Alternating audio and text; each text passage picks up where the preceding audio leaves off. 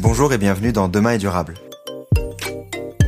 Demain est durable, c'est le podcast qui vous présente les initiatives des entrepreneurs et intrapreneurs du changement dans le monde entier. Je m'appelle Antoine Grégo et lors de chaque épisode, nous partirons à la découverte de femmes et d'hommes qui œuvrent au quotidien pour aider la planète et la société à aller dans le bon sens. Ils nous partageront ce qui les motive et nous dévoilerons leurs secrets ainsi que leurs conseils pour se lancer, en France comme à l'étranger. L'objectif, c'est de commencer à agir durablement dès demain et ainsi de devenir acteur du changement à notre échelle. Aujourd'hui, je reçois Pierre-Emmanuel Saint-Esprit, CEO de ZAC, une start-up qui permet aux particuliers et aux entreprises de participer à l'économie circulaire en facilitant au maximum la revente de leurs produits électroniques. Il faut former les, les, collaborateurs, les managers euh, de l'économie euh, de demain. Moi, j'espère que le prochain rôle dans un comité exécutif sera celui de Chief Circular Economy Officer. On a eu les Chief Digital Officer pendant mm. longtemps, qui était un petit peu, il fallait avoir son CDO parce qu'il fallait faire la transformation digitale du groupe. Bah, j'espère que demain, on aura les Chief Circular Economy Officer parce que ça viendra uniquement de cette manière-là. Dans cette seconde partie, nous avons notamment échangé sur sa vision de l'Europe et sur ses enjeux écologiques, de son retour d'expérience d'entrepreneur depuis la création de ZAC en passant par ses conseils pour se lancer dans l'entrepreneuriat impact. Je ne vous en dis pas plus, bonne écoute. N'hésitez pas à partager cet épisode autour de vous et à mettre une note 5 étoiles et un commentaire sur Apple Podcast si vous l'avez apprécié. C'est ce qui permet à Demain et Durable d'être visible de tous. Bonne écoute.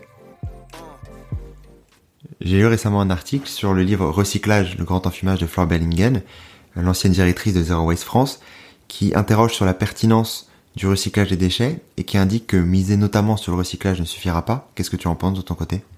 Ah bah, je pense que c'est, euh, je pense qu'en fait le recyclage est quelque chose de très pratique politiquement parlant. C'est-à-dire qu'on dit, comme l'économie circulaire est quelque chose qui est pas très connu aujourd'hui, on dit bah voilà l'écologie, pour encourager l'écologie, on va mettre euh, énormément d'argent sur le recyclage, ce que fait le plan de relance à nouveau. Le problème de ça, c'est que ça ne change absolument pas le problème. Ça ne le résout absolument pas. On continue de produire énormément on continue de jeter très rapidement, et puis on dit mais vous inquiétez pas, on collecte les produits, on les recycle derrière. Mais il y a un gros problème, c'est que les taux de collecte sont ridicules, les éco-organismes n'y arrivent pas dans le plupart des filières, parce que c'est extrêmement, euh, extrêmement compliqué à ce niveau-là euh, de vraiment pouvoir collecter tous les produits. D'ailleurs, petite question, est-ce que tu savais ce que c'était qu'un éco-organisme avant de venir me parler Voilà, et je pense que 89% des Français ne savent pas, parce qu'il y a des organismes qui font éco-organismes qui font très très bien leur boulot, mais globalement, il y a toujours ce sujet, euh, bah, quand même un peu de subvention, d'organismes parapublics. C'est pas des entreprises qui ont vocation à devenir des entreprises énormes, donc bon, c'est pas forcément simple. Et une fois que les taux de collecte en plus sont pas faramineux, derrière on n'investit pas du tout assez dans la recherche pour pouvoir faire quelque chose des produits qu'on a collectés. Donc par exemple, enfin, l'exemple le plus connu c'est l'exemple du textile. Euh, les taux de collecte peuvent être très intéressants avec ces grandes bennes du relais qu'on voit dans la, dans, la rue. Mais derrière, on ne sait pas quoi faire de ça parce que la fibre de, seconde main est, pas d'une qualité euh, intrinsèquement assez, euh, assez intéressante pour que les producteurs acceptent de récupérer la fibre pour en faire des nouveaux produits. Donc il y en a quelques-uns qui commencent, H&M qui, qui sont assez leaders sur l'économie circulaire commence à imposer sur une partie de sa collection effectivement des produits faits à partir de fibres recyclées. Mais globalement, en fait, on recycle pour rien parce que ces trucs-là, on sait pas quoi en faire. Donc on a des hangars euh, pleins. Voilà. Et ça, on l'a dans plein de secteurs. Je me souviens, j'avais parlé une fois avec euh, quelqu'un qui travaille dans le secteur de la lunette. Voilà, on adore collecter les lunettes, mais on sait pas quoi en faire derrière. Et donc c'est une catastrophe. Le seul truc, le recyclage, c'est pas que c'est une fin en soi, c'est que c'est de l'enfumage. Je suis assez d'accord avec ce terme qui est violent, mais c'est un peu de l'enfumage parce que ça continue de produire et de produire des déchets. Et puis derrière, effectivement, il y a la meilleure solution du monde qu'on appelle l'incinération et qui du coup pollue de manière euh, euh, scandaleuse puisque en plus ça fait disparaître le problème euh, et, donc tout le monde est tout le monde est content et, et voilà. Donc Effectivement, une fois que tous les produits sont, produits, mis sur le marché, le recyclage est une bonne solution. Il faut investir massivement pour qu'on ait du recyclage qui permette vraiment euh, à des nouveaux produits d'être euh, d'être conçus, ce qu'on va appeler par exemple l'upcycling. On prend un produit usagé, on en fait quelque chose d'autre. Donc vous avez des exemples. Euh, par exemple, je connais une société qui va utiliser des produits qui proviennent d'anciens avions de ligne pour en faire des, des valises. Voilà. Donc là, on est dans l'upcycling. Euh, vous, allez, vous avez pas mal d'exemples comme ça. Euh, les produits commencent, restent assez chers pour l'instant parce qu'on est début de la courbe d'innovation. Donc il n'y a pas le fameux innovation chasm là. Donc en fait pour l'instant c'est très cher et c'est réservé à, des personnes qui ont les moyens. On est souvent sur des, euh, vêtements à 120, 150, 200 euros. Donc évidemment c'est pas du tout possible de faire de la croissance là-dessus parce que pas grand monde les, achète. La solution vraiment c'est de pousser les producteurs et les distributeurs qui font l'alpha et l'oméga de, la croissance économique à changer leur méthode de production, à produire des, choses durables. Et voilà. Et donc du coup, dans la loi, il y a cette idée de, de faire en sorte que les éco-organismes soient au centre euh, de cette lutte pour l'économie circulaire. Il faut que les éco-organismes, du coup, deviennent aussi des organismes militants pour pousser les euh, pour pousser les producteurs à faire, et les distributeurs à faire ces changements-là. Sinon, c'est peine perdue et c'est effectivement uniquement de, de l'affichage. Citeo, l'organisme, l'éco-organisme sur le plastique le fait très bien. Il mm. travaille euh, euh, main dans la main avec des acteurs comme L'Oréal, etc. pour pour les aider sur des projets spécifiques. Euh, par exemple, repenser un emballage plastique. Ils ont créé le Circular Challenge qui permet de mettre en, en avant des des, des startups qui innovent dans l'économie circulaire. Il faut vraiment que les éco-organismes soient le pilier de ça parce que c'est juste des plateformes entre un déchet et l'incinérateur autant les supprimer tout de suite et utiliser le budget qu'elles ont pour les filer à des startups qui innovent sur le sujet vraiment d'économie circulaire. Le changement, d'après toi, il viendra d'où? Toi, tu parles, tu, tu discutais, tu nous mmh. indiquais tout à l'heure que tu euh, que allais à la genèse euh, d'un cours justement sur l'entrepreneuriat à impact euh, au sein de toute l'ancienne école de commerce. Mmh. Euh, tu parlais bien entendu des producteurs, des, des différents mmh. composants électroniques, également des, des lois un peu politiques. Pour toi, d'où viendra le changement? Est-ce que ça viendra dans un mix des trois? Est-ce que ça viendra de l'un ou l'autre? Alors, c'est pas du tout que j'ai pas foi en la politique, mais la politique, elle intervient pour moi euh, dans une phase, euh, euh, plutôt une seconde phase. C'est-à-dire, il y a un secteur qui évolue et on essaye de le, de le réglementer, de le, de le, faire aller dans un, dans un chemin particulier. Et ça, la loi économie circulaire, qui va entrer en application progressive, je trouve qu'elle fait très bien le job. Mais derrière, le, job lui-même sur l'économie circulaire, il n'est pas fait par un homme politique, à part quand on n'utilise pas un plastique, euh, enfin un gobelet euh, en plastique à usage unique à l'Assemblée nationale. Mais c'est pas lui qui va faire l'économie circulaire, puisque c'est tout simplement les gens qui font l'économie dans les entreprises. Et donc moi, je pense tout simplement que la solution, elle est assez simple. Elle vient par la formation des personnes qui vont contrôler euh, et qui vont, enfin, qui vont contrôler les entreprises et, euh, et même le monde politique derrière, qui vont faire l'économie de demain, c'est-à-dire toi, moi, toutes les personnes aujourd'hui qui sont à l'université, dans les écoles, en formation, qui vont qui vont porter ces idées-là, parce que on va euh, les sensibiliser à ça, on va les former à ça. J'espère qu'elles vont se rendre compte effectivement de, de l'opportunité gigantesque pour notre génération euh, de faire les choses mieux que ce qui a été fait jusqu'à aujourd'hui. Et donc dans les entreprises, demain, on aura toute une nouvelle génération de managers qui ne penseront uniquement par ce prisme du respect euh, de la planète, euh, du respect des enjeux du réchauffement climatique et du respect des enjeux de la lutte contre le gaspillage. Et donc en fait, on n'aura plus du tout à réglementer quoi que ce soit, puisqu'on aura des gens dans les salles de réunion qui diront non mais attends, tu déconnes, on va pas mettre sur le marché ce truc-là qui dans deux ans va même pas va forcément finir dans une décharge. Et donc c'est pour ça qu'on est en train de réfléchir à ce projet de chaire avec l'essai qui est un conglomérat d'écoles et d'autres acteurs, c'est que il faut former les, les, les, les collaborateurs, les managers euh, de l'économie euh, de demain. Moi, j'espère que le prochain rôle dans un comité exécutif sera celui de Chief Circular Economy Officer. On a eu les Chief Digital Officer pendant mm. longtemps, qui était un petit peu, il fallait avoir son CDO parce qu'il fallait faire la transformation digitale du groupe. Ben, j'espère que demain, on aura le Chief Circular Economy Officer, parce que ça viendra uniquement de cette manière-là. Zach, c'est une sorte de solution patch qui traite le problème euh, une fois qu'il a déjà été produit, en essayant de colmater euh, les erreurs faites par les industriels. Demain, il faut vraiment que ça vienne de l'intérieur et que ces producteurs et ces distributeurs soient vraiment effectivement euh, changés de l'intérieur par les collaborateurs de demain. Donc aujourd'hui, c'est un c'est une sorte d'argument de recrutement. Les entreprises avec des personnes installées et tout disent ah oui on respecte les enjeux etc et tout venez chez nous les jeunes. En réalité c'est une sorte c'est vrai pour certains mais c'est une adhésion tardive, on va dire. Sauf que les jeunes aujourd'hui, ils ont adhéré de manière native. Digital native, bah, voilà, je suis un circulaire native, on va dire. Et ce qui fait que j'ai pas besoin, ça sera pas un argument de recrutement quand on sera au pouvoir, ça sera tout simplement la politique qu'on va mettre en place. Et c'est ça qui est important, euh, je pense, c'est d'avoir euh, des agents de l'intérieur euh, qui, qui, puissent vraiment agir de manière, de manière efficace parce qu'on est convaincu de, de, cette bonne solution. Tu parlais de l'Europe tout à l'heure. Oui. Euh, je sais que tu as pu euh, notamment cofonder un, un mouvement qui s'appelle 2044 et également Moho, mhm. du coup euh, basé au Havre, je crois. Au, à, Caen. À en Normandie. En Normandie. Effectivement. Voilà. Est-ce que tu peux davantage nous en parler? Oui, alors, euh, donc Moho, en fait, ce sera un bâtiment de 7500 mètres carrés qui va ouvrir, alors du coup, il y a un petit peu de retard, mais en 2021 à Caen. L'idée, c'est d'avoir un, un bâtiment, euh, enfin un lieu d'innovation dédié à l'impact sociétal, qui permettent à chaque acteur de faire son propre d'idée avec la, le lien avec Caen, son propre d'idée autour de l'entrepreneuriat, de l'innovation et le tout à impact sociétal. Donc dedans, il y aura des chercheurs, des entrepreneurs, des étudiants, des grands groupes, des startups qui vont innover ensemble de cette manière-là. Et euh, alors moi, je me suis euh, euh, je me suis vraiment focus sur l'économie circulaire avec Zach depuis, mais j'ai effectivement lancé ce mouvement 2044 pendant le confinement. L'idée était de dire, tout le monde parle du monde de demain en ce moment, euh, donnons la parole vraiment à la jeunesse qui, en 2044, du coup, sera euh, soit victime, soit bénéficiaire des décisions prises euh, aujourd'hui. Donnons la parole à la jeunesse européenne pour qu'elle nous dise vraiment quelles sont les priorités du monde de demain. Donc on a fait une consultation dans huit langues dans l'ensemble des pays de l'Union européenne. On avait une quinzaine d'ambassadeurs en local et une cinquantaine de partenaires, qui sont des relais associatifs, éducatifs, d'entreprises ou autres, pour que euh, les jeunes répondent à ce questionnaire et nous disent ok euh, moi je place l'environnement en 1, moi je place la réduction des inégalités en 1, moi je place l'Europe de la défense en 1.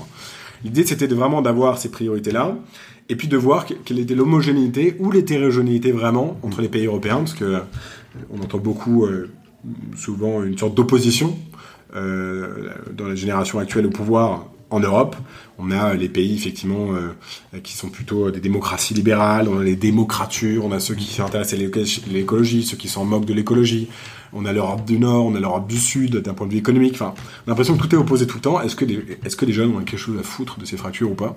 Ou est-ce que c'est pas du tout euh, le cas? Donc là, on est dans la phase actuelle de traitement des données. On a aussi fait deux consultations euh, en France en direct en physique, malgré le confinement. Une avec l'association sur la diversité de l'école polytechnique et, et, on va en faire une au LH Forum du Havre euh, le, 25, le 25 septembre avec des jeunes de collège et de lycée de, euh, de la région du Havre. Euh, et l'idée, c'est derrière de, de, de, on va faire un rapport avec notre partenaire, le Boston Consulting Group, euh, sur, euh, sur effectivement bah, les, les, priorités et les premières actions proposées par, par les jeunes. Puis on le partagera ensuite largement aux décideurs et, euh, et aux gouvernants pour qu'ils en fassent, je l'espère, quelque chose d'utile sur le sujet et que des grandes entreprises puissent reprendre les projets proposés. Okay. Voilà un peu l'idée de 2044. Et toi, ça devient d'où cette envie d'aller chercher le prisme européen?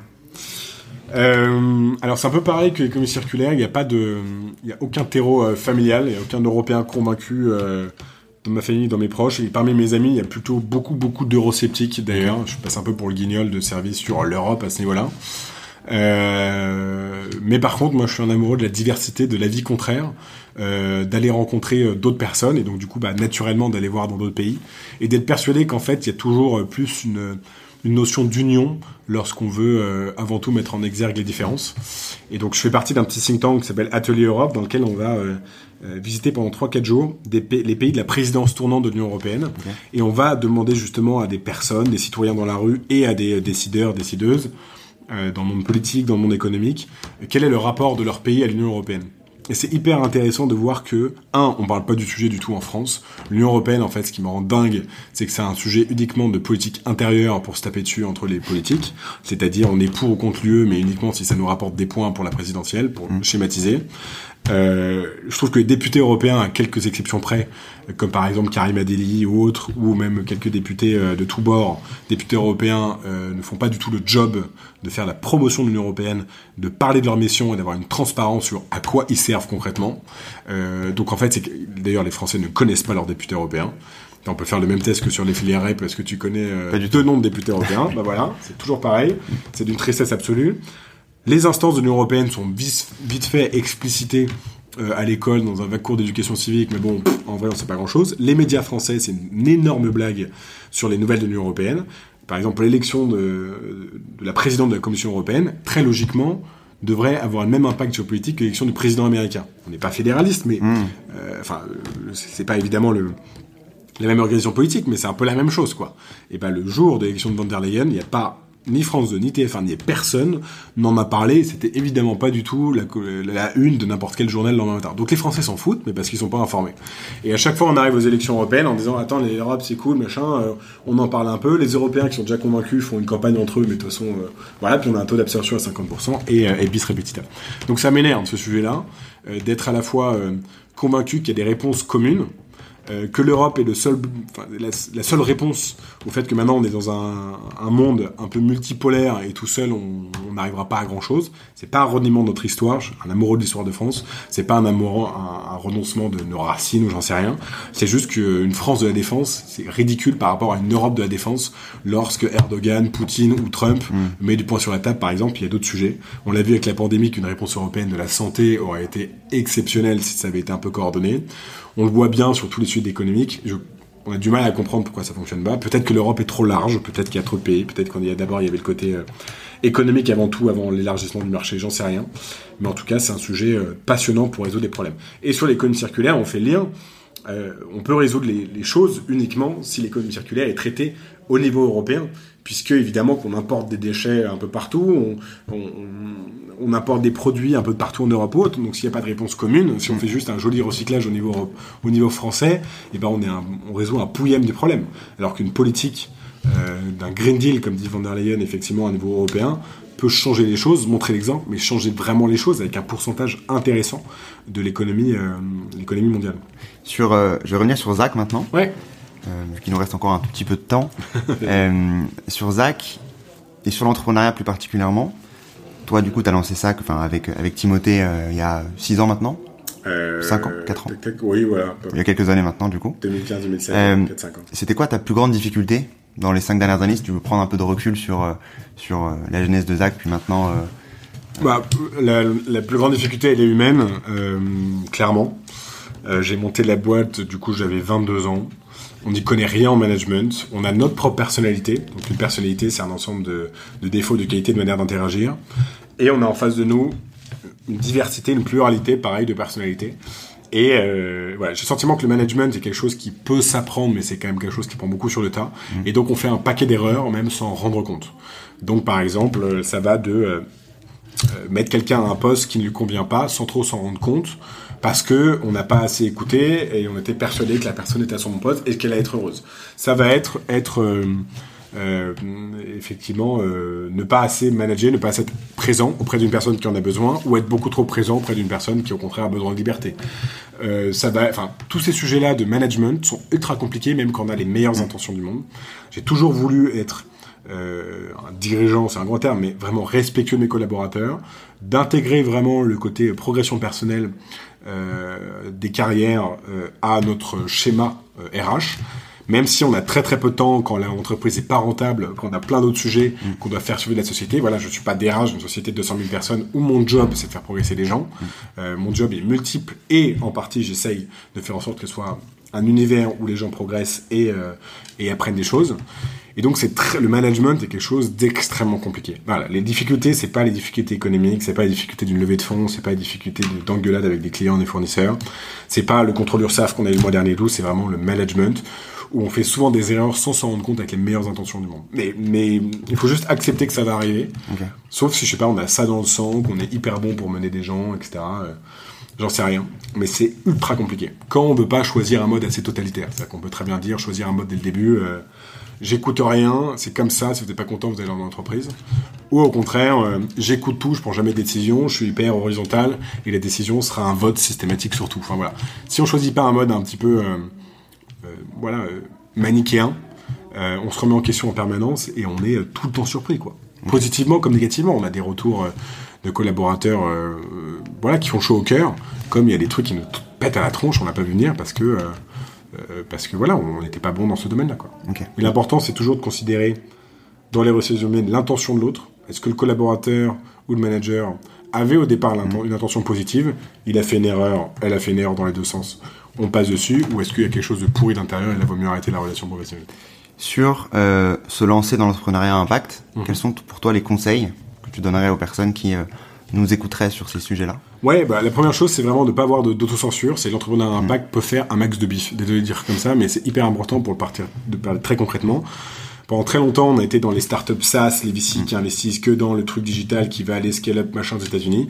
L'entrepreneuriat à impact peut être extrêmement successful, euh, lucratif, pas au sens euh, euh sans mettre plein les fouilles, sans, sans moquer du prochain, c'est pas le mm. sujet, mais ça peut vachement bien marcher quoi. Euh, il y a plein de modèles qui font très bien, Back Market, Phoenix, Castadio, ces trucs qui sont en train d'exploser, et c'est c'est absolument top. Donc la première chose, c'est vraiment rechercher un modèle économique qui peut vous emmener loin. Et le deuxième conseil, il est assez simple, c'est soyez, soyez alignés avec vous-même, avec vos valeurs. En fait, nous, le modèle de Zach a pas mal évolué au cours du temps. Et au début, on a fait de l'achat en vente, machin, on faisait des coms circulaires sans trop le savoir, il y avait une bonne idée, mais voilà. Et on, était, on savait qu'on faisait un truc pas mal, mais on n'était pas totalement aligné. Aujourd'hui, Zach, quand je me lève le matin, c'est un truc, je me dis, mais c'est exactement ce que je veux faire. Euh, je pourrais faire d'autres boîtes, je pourrais avoir d'autres engagements, mais c'est exactement ce que je veux faire d'un point de vue, euh, voilà, euh, alignement personnel, mes valeurs, mes activités. Donc, je suis trop content de faire ça. Donc, si à un moment donné vous ressentez un petit peu cette corde qui vibre là, en mode, euh, ce truc-là, j'ai vraiment envie d'y aller. En plus, il y a un modèle économique qui peut marcher. En ce moment, c'est vraiment le moment de se lancer parce qu'il y a plein de VC à impact qui recherchent des boîtes dans lesquelles investir. La BPI a un fonds impact de 300 millions, ils cherchent des boîtes dans lesquelles investir. Euh, et en plus, c'est vraiment ce qui permettra de porter euh, le monde de demain dans des dynamiques positives. Donc voilà un petit peu les deux conseils. Ok. Est-ce que tu as des contenus que tu recommanderais? De lire pour justement se créer un peu cette, cette conscience écologique pour euh, commencer à... Euh, alors je suis pas, je suis pas forcément très grand lecteur sur l'économie circulaire. Je, je conseillerais un bouquin qui a été euh, euh, s'appelle le Circular Economy Handbook, qui a été euh, écrit euh, sous l'égide d'Accenture, et notamment des partenaires d'Accenture et de la Fondation Ellen MacArthur. C'est très pratique pour que se plonger dedans. C'est un bouquin technique. Mm. C'est pas un bouquin, c'est pas une diatribe euh, euh, qui fait l'apogée de l'économie circulaire, mais d'un côté, ça dépeint bien le problème, pourquoi il faut en faire. Et derrière, il y a plein de cas d'école qui montrent que c'est applicable à plein d'industries et qui permettent de se projeter très concrètement dans l'économie circulaire. Donc si vous vous demandez qu'est-ce que c'est que ce truc et que vous cherchez une idée potentielle euh, demain, regardez les cas dans des grandes entreprises, dans des startups, euh, de ce bouquin, le Circular Economy Handbook, et ça permet très facilement de se projeter, de se dire, ah ouais, ok, je vois, ce que- je vois comment ça se passe et je vois ce que je peux faire. Ok. J'ai parcouru votre site, du coup... euh, Ouais. Donc le site qui va changer bientôt. Exactement. Il y a une partie sur la mission, Ouais. je vais citer du coup, qui est faire de l'économie circulaire le mode majoritaire d'échange et de consommation de notre société. Et à marquer en dessous, c'est la première étape. Ouais. C'est quoi du coup l'étape d'après? Alors l'étape d'après, en fait, on a, on a l'idée de d'aider euh, tout simplement le maximum de projets d'économie circulaire à euh, se mettre en œuvre. Euh, avant le Covid, euh, avant les peut-être les difficultés économiques que tout le monde a vécues, on a un projet d'innovation. On avait un projet d'innovation interne qui s'appelle OOP.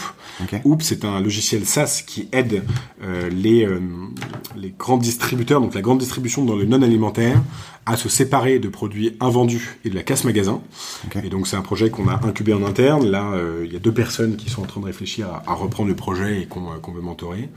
Euh, donc c'est pour ça qu'on s'est dit qu'il y avait plusieurs étapes, plusieurs briques qu'on voulait euh, au fur et à mesure effectivement lancer.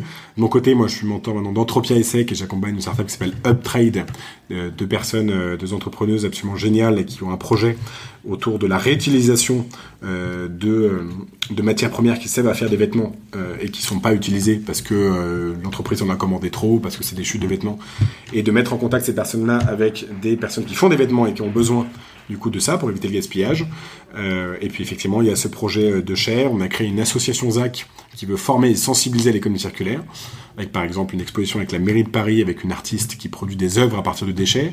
Euh, un projet avec le ministère de l'Éducation nationale pour des cours de réparation dans des lycées de zone prioritaire. Un projet de MOOC open source euh, sur euh, se vul- vulgariser l'économie circulaire et se former. Voilà un petit peu tout ce qu'on essaye de, de lancer pour euh, faire en sorte que l'économie circulaire devienne ce mode majoritaire d'échange et de consommation dans notre société. Ok, très clair. Plein de beaux projets en tout cas. Il faudra les mener à, à leur terme et en tout cas, on est motivé et, et on se bat pour ça. Très bien. Ben, je te propose d'en rester là.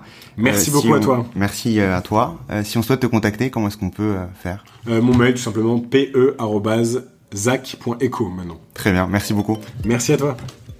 Merci d'avoir écouté cet épisode. J'espère que l'épisode vous a plu. Et si vous l'avez aimé, n'hésitez pas à partager le podcast autour de vous et à laisser un avis 5 étoiles sur les différentes plateformes d'écoute. C'est ce qui me permet d'être visible et de convaincre les futurs invités.